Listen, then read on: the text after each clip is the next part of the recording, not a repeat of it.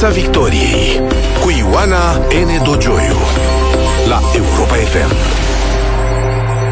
Bună seara, bine v-am uh, găsit la Europa FM, uh, pe frecvențele radio, pe Facebook uh, și pe YouTube.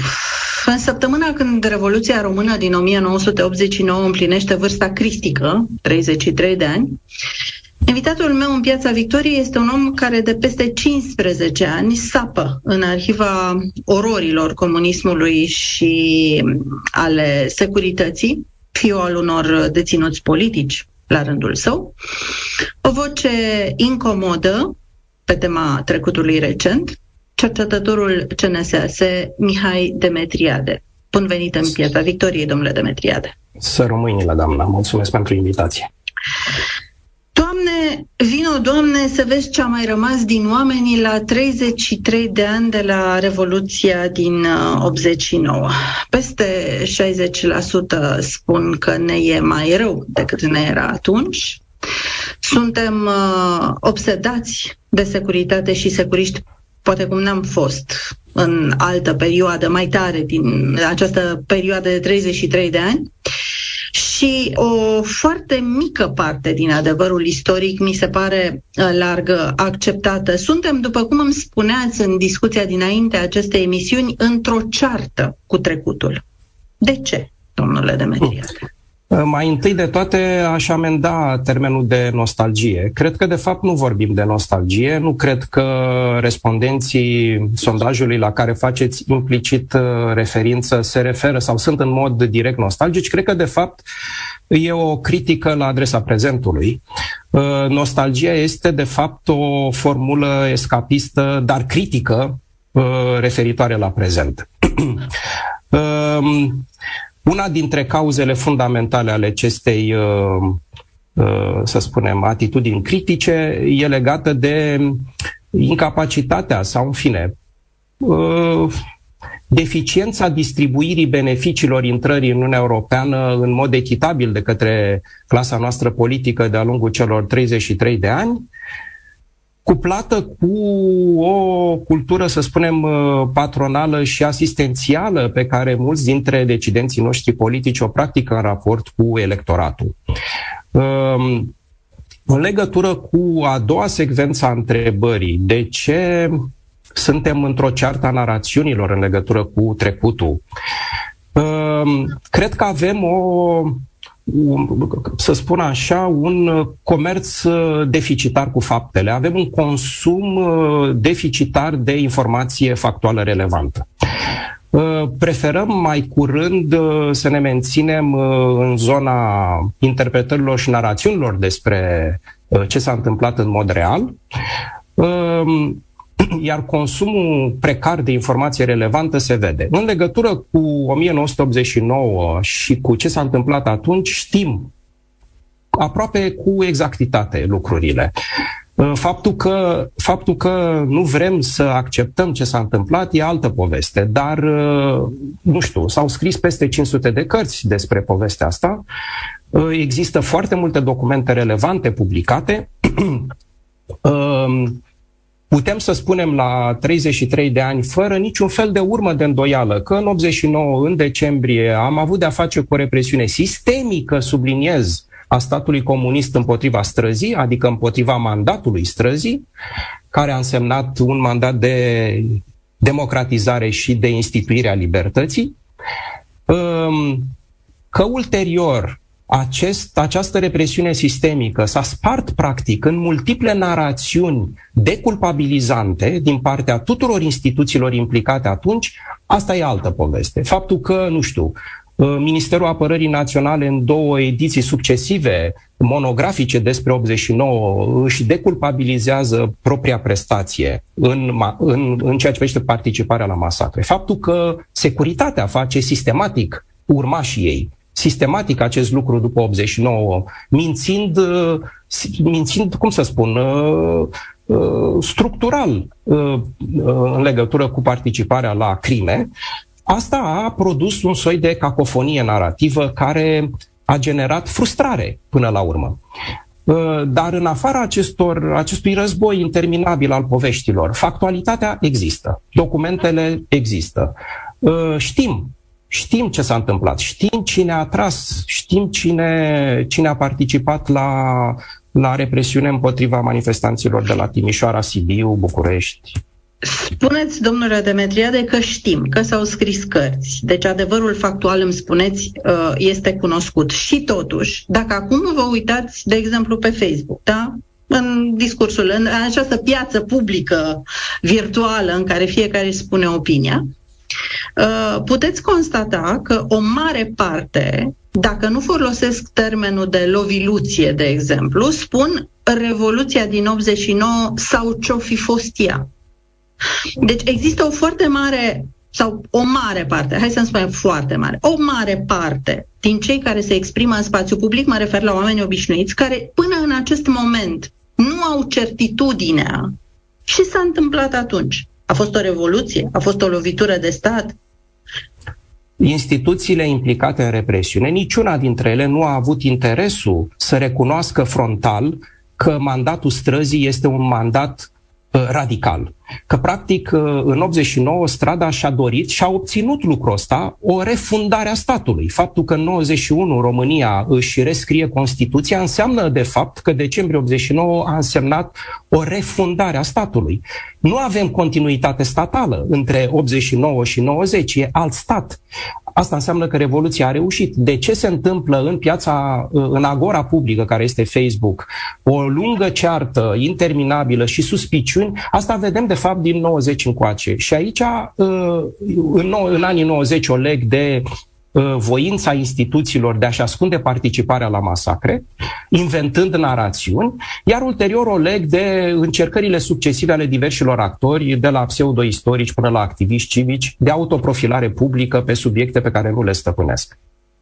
Deci îmi spuneți că această ceartă cu trecutul, cearta narațiunilor, ceartă între narațiuni cu trecutul, exact. a fost o ceartă uh, bine condusă, tocmai pentru ca în această, în această confuzie adevăratele vinovății să se diminueze, să se dilueze până când poate chiar să dispară. Da, în anii 90 asta a fost miza. Și armata și securitatea, urma și ei, au încercat sistematic să ascundă adevărul ca să nu fie trași la răspundere. Ulterior însă lucrurile astea s-au în fine, justiția atâta cât a fost ea uh, și trebuie spus că au fost, nu știu, peste, nu știu, 4544 de procese în, în, în cazul Revoluției, nu sunt puține. Avem uh, sute de condamnați, uh, generali condamnați, ofițeri ai MAPN și ai securității condamnați. N-ar trebui să ascundem lucrul ăsta. Dar e deci puțin este... cunoscut e puțin cunoscut, dar există. Deci există. Justiția, într-un mod sincopat, dificil, treptat, pentru că arhivele au fost închise și a făcut cumva treaba. Uh, dar instituțiile, tocmai pentru că ele au fost implicate sistemic, nu e vorba de actori individuali care au derapat. Instituțiile, în mod programatic, în 89 și-au propus represiunea. Or asta e foarte greu de, de gestionat sub raportul imaginii și apea foarte târziu, adică acum câțiva ani, Ministerul Apărării, când era ministru Ciucă, a recunoscut public și a cerut scuze și, de asemenea, uh, Serviciul Român de Informații, tot recent, uh, și-a cerut cumva scuze și a asumat uh, participarea la erori și greșeli strategice în care a fost implicată securitatea. Uh, deci târziu decidenții recunosc că își asumă. Dar în anii 90 această voință de transparență și de asumare instituțională a existat. Bun, și atunci vă întreb dacă nu a existat această, și în mod evident nu a existat, uh, mai putem spera la o soluționare juridică pe bază de probe, pentru că soluționarea juridică nu poate fi decât pe bază de probe cât se poate declare a dosarului Revoluției, pentru că mă gândesc, oare cei care s-au străduit prin narațiune să ascundă atât de tare adevărul, nu s-au străduit să distrugă și absolut tot ce a însemnat probă, sau în cea mai mare parte ce a însemnat probă pentru ceea ce acum instrumentează parchetul militar și anume uh, dosarul Revoluției. Pe vremea aceea probele erau și mai limitate, nu exista suport uh, electronic, cum este acum, nu se filma cu telefonul pe stradă, era o cu totul și cu totul altă epocă. Există probațiune, sigur că s-au distrus probe de-a lungul timpului, știm asta, s-au ars dosare, sistematic în anii, în decembrie și în ianuarie 90. Există documente precise în legătură cu asta. Dar n-aș vrea să duc discuția uh, în zona în care negăm completamente probatoriu. Există probatoriu. Ca să răspund precis la întrebarea dumneavoastră, n-ar trebui să ne mai luptăm cu narațiunea parchetului uh, uh, militar. Uh, istoricii ar trebui să vadă istoria Revoluției în alți termeni, pentru că perspectiva juridică pe care parchetul și-o asumă, diferită de perspectiva istorică, este o chestiune pe care uh, sistemul de justiție trebuie să o ducă până la capăt. Războiul cu strategiile și cu narațiunile parchetului e o cale greșită. Uh, și ne duce pe noi, societatea, uh, din punctul meu de vedere, într-o fundătură. Pentru că uh, adevărul juridic este realmente diferit, deși e straniu, uh, de cel istoric. Ca să vă răspund punctual la întrebare, uh, depinde foarte mult de înalta curte. Dacă înalta curte va asuma mandatul uh, parchetului general, uh, secției parchetelor militare, și anume că a existat un, așa zis, grup preconstituit care a conspirat, sigur, să preia puterea și implicit a condus o diversiune militară în 89 pentru consolidarea puterii, atunci asigur că acest proces va avea câștig de cauză, iar cei trei condamnați, Iliescu, generalul Ioan Rus și genul Voican Voiculescu uh, vor, fi, uh, vor fi condamnați. Dar asta depinde strict de înalta curte, curte dacă va, uh, va asuma acest narativ. Uh, evident că nu putem să prezumăm aici, suntem nu. Și ar fi stupid să speculăm. Important am reținut din ceea ce ați spus că probe totuși mai există, adică n-au, n-au reușit să distrugă tot. Unele nu. lucruri în continuare există. Sunt, uh, dosarul Revoluției are câteva mii de volume, dintre care o bună parte e reprezentată de probațiune. Ce spune despre noi ca societate, despre nevoia noastră de adevăr, de obiectivitate, faptul că am căzut totuși în uh, plasa acestor narațiuni uh, autodisculpante, după cum uh, spuneați mai devreme, ale diferitelor instituții, mai ales în anul 90, respingând adevărul factual, după cum vedem acum? Cred că cum spuneam, um, știți, un politolog uh, canadian de origine română, doamna Lavinia Stan, spunea la un moment dat că bătălia cu trecutul e de fapt uh, și cu istoria e de fapt o bătălie pentru cultura politică a statelor postcomuniste. Practic, istoria uh, și bătălia în interiorul acestui domeniu este o bătălie pentru valorile societății deschise. De ce preferăm de ce preferăm uh, mai degrabă legendele, uh, mai degrabă narațiunile confirmatoare, mai degrabă uh, poveștile comode? Asta ține de mai mulți factori.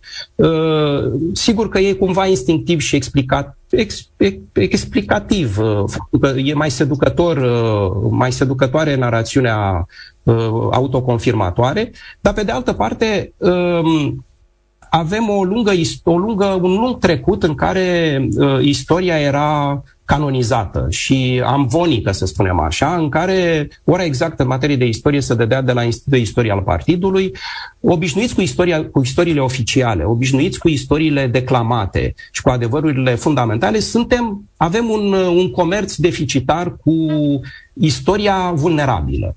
Ori istoria înseamnă adevăruri uh, incerte, adevăruri vulnerabile, adevăruri slabe, adevăruri care sunt într-o continuă cercetare și consolidare. Neavând, uh, cum să spun, uh, o obișnuința de a lucra cu failibilitatea, obișnuința de a gestiona multiplele narațiuni istorice care sunt pe masa noastră, um, preferăm refugiul în legendă, preferăm refugiul în uh, istoriile atașante.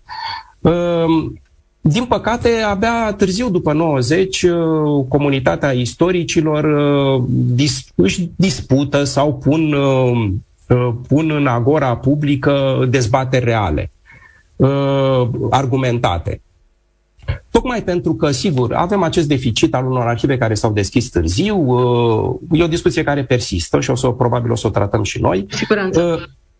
Dar, dar discursul critic discursul critic și democratic în legătură cu sursele și cu perspectivele istorice e în continuare deficitar, pentru că există această așteptare nerealistă, să-i spunem, în care istoria e uh, expusă dogmatic, canonic, uh, unic, cu un adevăr uh, indiscutabil. iar seducția, repet, va fi eternă. Și nu e numai a noastră, nu e doar în România. Uh, cum să spun, refugiul în uh, narațiuni comode și atașante și confirmatoare. Nu e doar, doar a, a istoricilor români. Ați vorbit de arhive, da, este unul din punctele pe care intenționăm să le atingem. Cam cât a ajuns în posesia CNSAS în acest moment din ceea ce au fost arhivele comunismului? arhivele securității, de fapt. Arhivele securității, da, mă rog.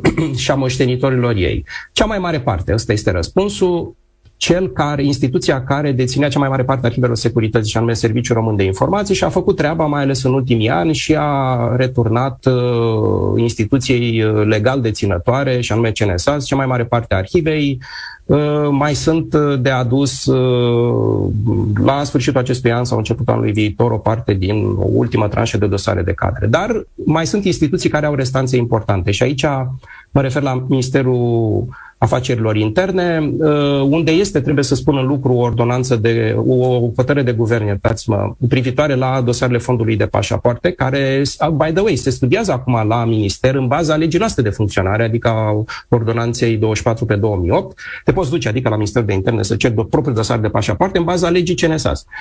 Ceea ce sigur e aberant, arhiva asta trebuie să ajungă la CNSA. Am înțeles, repet, că acest, această hotărâre de guvern este în lucru și se va finaliza. De asemenea, tot la Ministerul de Interne sunt uh, dosarele de cadre ale ofițerilor securității care, după 90, uh, și-au mutat uh, jobul la Ministerul de Interne. Mulți au fost trecuți în rezervă și s-au reprofilat în alte domenii specializării din Ministerul de Interne, de unde au fost uh, la rândurile trecuți în rezervă, prin urmare dosarul lor profesional e acolo și trebuie să ajungă la CNSAS. Și în al treilea rând, sigur, există um, arhiva compartimentelor și direcției de cercetări penale care a instrumentat cazuistica politică, prin urmare și acele dosare trebuie să ajungă la CNSAS. Și nu, nu în ultimul rând, încă două ministere, Ministerul Apărării Naționale, unde trebuie purtat o discuție onestă în legătură cu ce arhive dețin ei produse de securitate și aici mă refer uh, la contrainformațiile militare pe care le-au predat, dar nu în integralitate, uh, și la uh, dosarele preluate în decembrie 1989 din, uh, fizic din sediile, sediile securității. Trebuie spus că în 1989, decembrie, între decembrie 89 și decembrie 90, toate arhivele securității au fost sub cheia Ministerului Apărării Naționale. Chiar dacă SRI-ul s-a înființat în martie 90, avem de-a face cu un control al arhivelor uh, securității de către armată. Dosarele astea au fost discuții, inclusiv eu am purtat discuții cu oficialii mei APN. Uh, să sperăm că aceste dosare cât de curând vor ajunge la noi, iar de la Ministerul Justiției, ultimul capitol, uh, și au să ne predea, de pildă, o bună parte din arhiva Direcției Generale a Penitenciarelor, care trebuie să ajungă la CNSAS. Dar cea mai mare parte a arhivelor uh, represive ale securității, siguranței și SSI-ului sunt la, la noi, la CNSS. Bun, multă vreme s-a spus, uh, colegii de dumneavoastră spuneau, s-a spus, vorbim despre, de data asta despre informații oficiale, că dosarele veneau așa, ca să folosim o, o formulă plastică, veneau cu camionul și erau uh, resturnate în curtea uh, CNSAS și de acolo începea o muncă de chinez bătrân, de a scoate dosar cu dosar și de a analiza astfel încât exista riscul să nu ajungi într-o viață de om la anumite dosare până să le pui uh, cap la cap. Într-un interviu pe care mi l-ați dat uh, în urmă cu ceva vreme la Spot Media, îmi spuneați că v-a fost predată și o, o parte extrem de importantă, așa numitul CIT. Da, Explicăm uh... despre ce e vorba? Sigur că da, foarte pe scurt. Uh, establishmentul actual al SRI a înțeles că arhivele se predau împreună cu bazele de date operative. Repet, adică bazele de date cu privire la identitatea obiectivelor securității și a strategiilor de lucru. Se cheamă bază de date CID, adică Centrul de Informații și Documentare, care era o unitate de arhivă, dar și informatizată a securității, care ținea un inventar al uh, tuturor obiectivelor securității, adică a tuturor persoanelor și domeniilor de lucru și strategiilor de lucru. Baza de date aferentă perioadei de activitate a securității uh, ne-a fost dată relativ recent uh, la începutul anului acesta și ea conține numele obiectivelor securității, cărora le este atașată și încadrarea operativă, adică domeniul în care erau urmăriți, uh, serviciile sau direcțiile care îi urmăreau, titulatura dosarelor sau numărul dosarelor în care au fost implicați, liniile de muncă în care au fost urmăriți, zonele în care s-au deplasat și așa mai departe. Practic, e o oglindă a arhivei, dar o oglindă operativă și, sigur, mai ușor instrumentabilă poți să faci uh, diferite căutări. Uh, e, noi, între timp, cum spuneați, cu camionul, sigur, în uh, 20 de ani de funcționare a CNSAS, ne-am constituit propriile baze de date care constituie un al doilea instrument de verificare și căutare alături de cel trimis recent de Serviciul Român de Informații. Uh, nu vă întreb întâmplător, avem cazul recent și contrariant al unui fost președinte al României, care a obținut uh, un număr foarte mare de certificate de necolaborare din partea uh, Consiliului Național pentru Studierea Arhivelor Securității pentru diferite candidaturi pe care le-a avut de-a lungul timpului, inclusiv candidaturi la funcția de președinte, pentru ca brusc, la un moment dat, la ultima candidatură, să apară certificatul de colaborare. Și atunci, sigur că întrebarea e, se mai poate întâmpla asta? Ne mai putem trezi că oameni care primesc uh, certificat lumină verde ani de zile sunt deodată descoperiți că totuși au colaborat?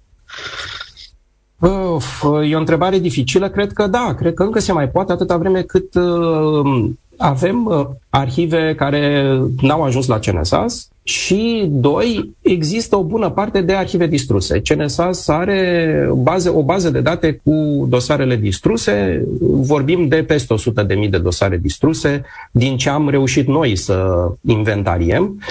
Da, în decembrie 89 s-a distrus sistematic. Securitatea și-a distrus sistematic arhiva. A existat un ordin explicit al lui Iulian Vlad privind distrugerea arhivelor. Aici nu există nicio formă de dubiu.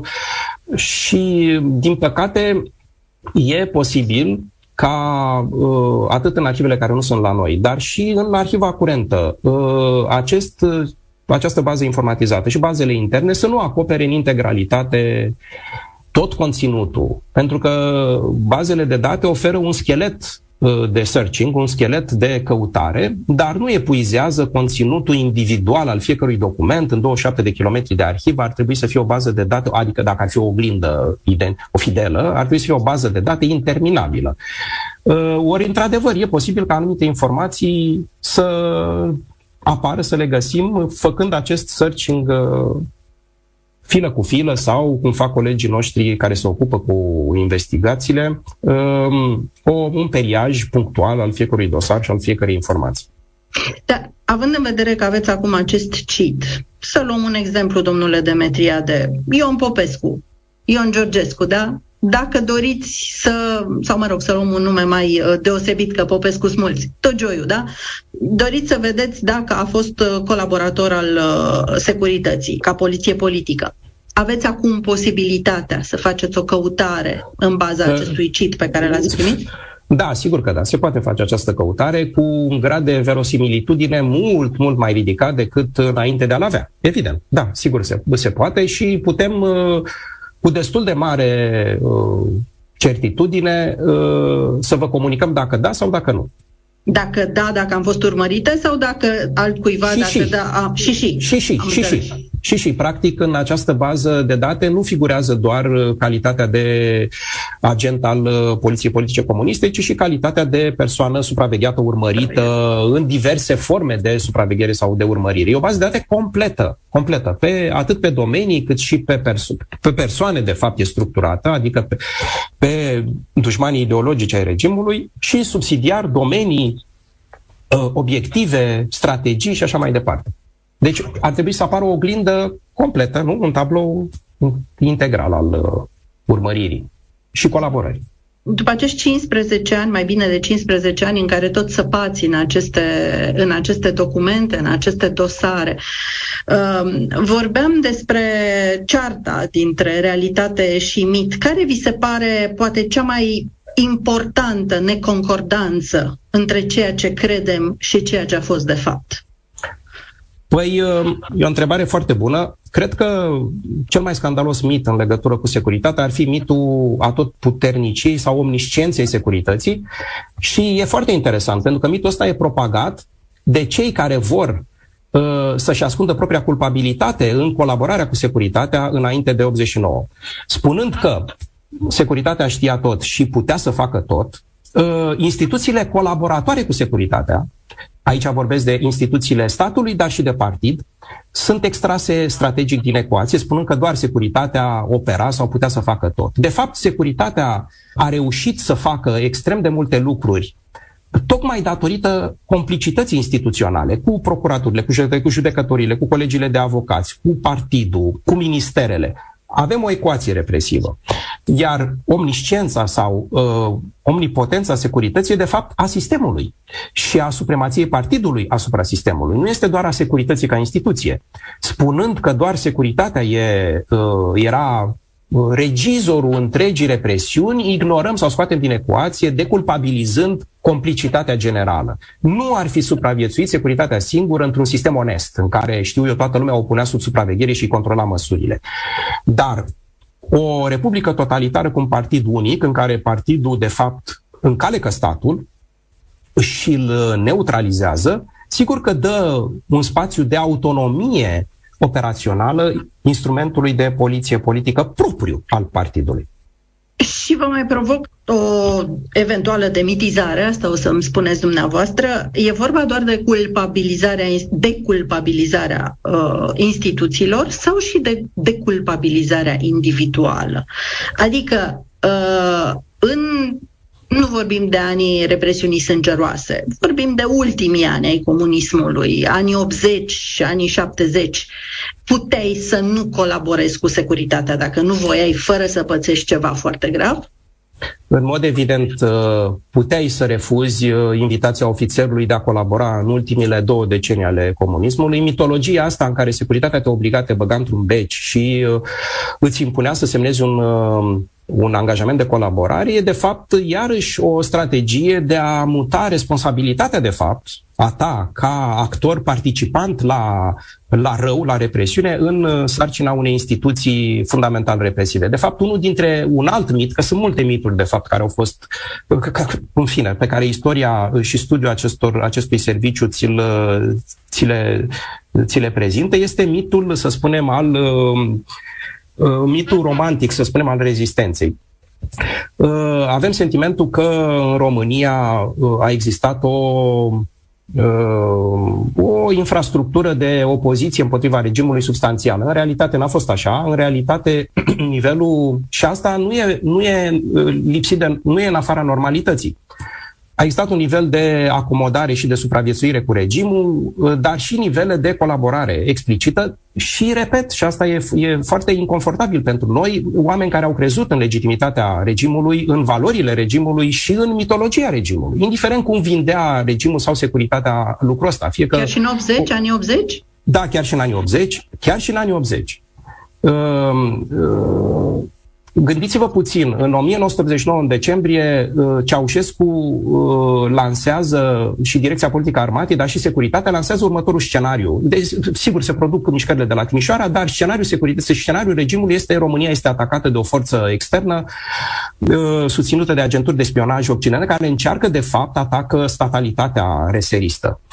În acest scenariu intră foarte mulți deși văd oameni în stradă, deși văd cadavre pe străzi, deși văd râuri de sânge, deși uh, copii, uh, femei uh, asasinate sunt pe străzi, dar totuși oameni, mulți din aparatul militar și represiv, văzând realitatea asta, continuă să tragă. Asta ce ne spune? Ne spune că, de fapt, au fost foarte mulți oameni care au crezut al minteri în valorile regimului.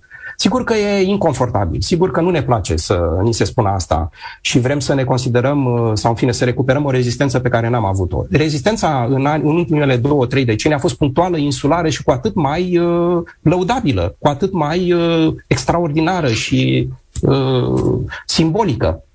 Plus că la cei care au crezut despre care spuneți, uh, se adaugă și cei care au căutat beneficii. Asta cred uh, că nu trebuie să ascundem. Nu trebuie să ascundem, sigur că da, pentru că în afară de uh, true believers cei care cred uh, în mitologia naționalistă a regimului sau în, în, indiferent cum îți vindea securitatea sau regimul atașamentul, au existat cei care beneficiau în mod direct de, de infrastructura patrimonială a regimului, de la bani, uh, locuințe și tot felul de privilegii. Până la a scăpat de un rival până la urmă, nu? Că și asta era. Până, exact, până la a scăpat de un rival sau până la a-ți uh, Uh, să spunem, privatiza cu ghilimele domeniul în interiorul Republicii Socialiste. Uh, și asta au făcut cei de pildă din securitate care aveau propriile domenii autonome de acțiune în raport cu statul. Și aici mă refer la zona de comerț exterior sau zona uh, de aport valutar special și așa mai departe. Ați spus despre acea narațiune a atacului extern, mutatis mutandis și subliniez acest lucru, păstrând proporțiile, subliniez acest lucru. Nu suntem și acum într-o situație asemănătoare? Nu o recunoașteți? Și acum Cred. nu suntem atacați din exterior de oameni care ne vor rău și ne fură bogățiile? Ce pot observa este că obsesia suveranistă Practic, ca, să, ca lumea să înțeleagă, Ceaușescu a inventat uh, surogatul naționalist ca un uh, erzat sau ca un uh, substitut al legitimității. Uh, neexistând alegeri libere în comunism, uh, puteai să-ți asiguri atașamentul public. Ceaușescu a reușit asta după 68 prin invenția și recuperarea naționalismului. Tipul ăsta de atașament la valorile naționale, uh, indiferent cum au fost ele confecționate, mitologic, în mod fundamental, există și acum. Și acum avem această obsesie a insularității și a excepției, care e lovită din exterior, de diverse forțe oculte.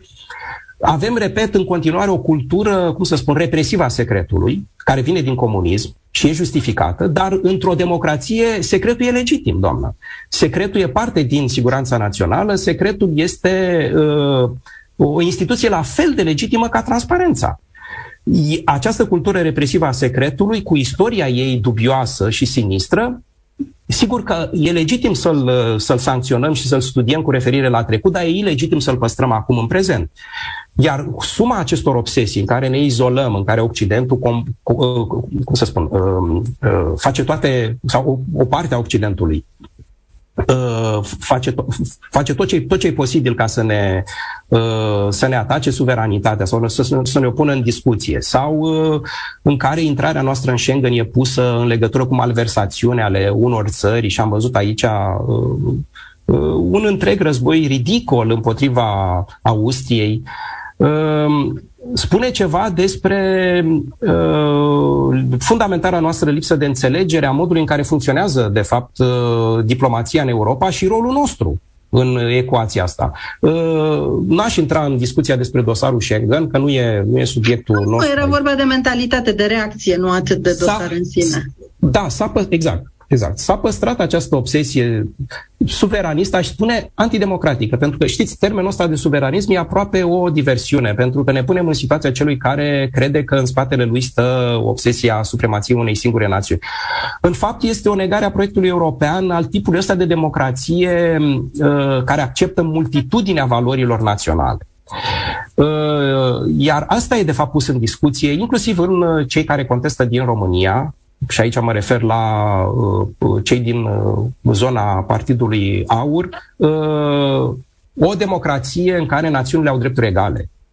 Și, le- și sunt uh, în mod legitim prezente într-un, uh, într-o democrație, să spunem, uh, comună a Europei. Din păcate, încheiem mult mai repede decât mi-aș fi dorit și mult mai repede uh, în raport cu ceea ce am și avut de epuizat, dar asta este totul în sfârșit. Uh, domnule Demetriade, vă mulțumesc mult pentru prezența în emisiune și sper să continuăm această discuție care mie mi se pare de-a dreptul igienică uh, pentru societate. Mai sunt multe de vorbit. A fost alături uh, de noi în Piața Victoriei cercetătorul CNSAS Mihai Demetriade. Dragi prieteni, ne oprim aici pentru o mică, mică pauză de sărbători. Începem cu forțe proaspete în ianuarie. Vă doresc sărbători tihnite liniștite, liniștite, alături de toți cei pe care uh, îi doriți. Și acum, sigur, rămâneți cu Europa FM. Și cu discernământ. Mulțumesc mult! Așa să fie!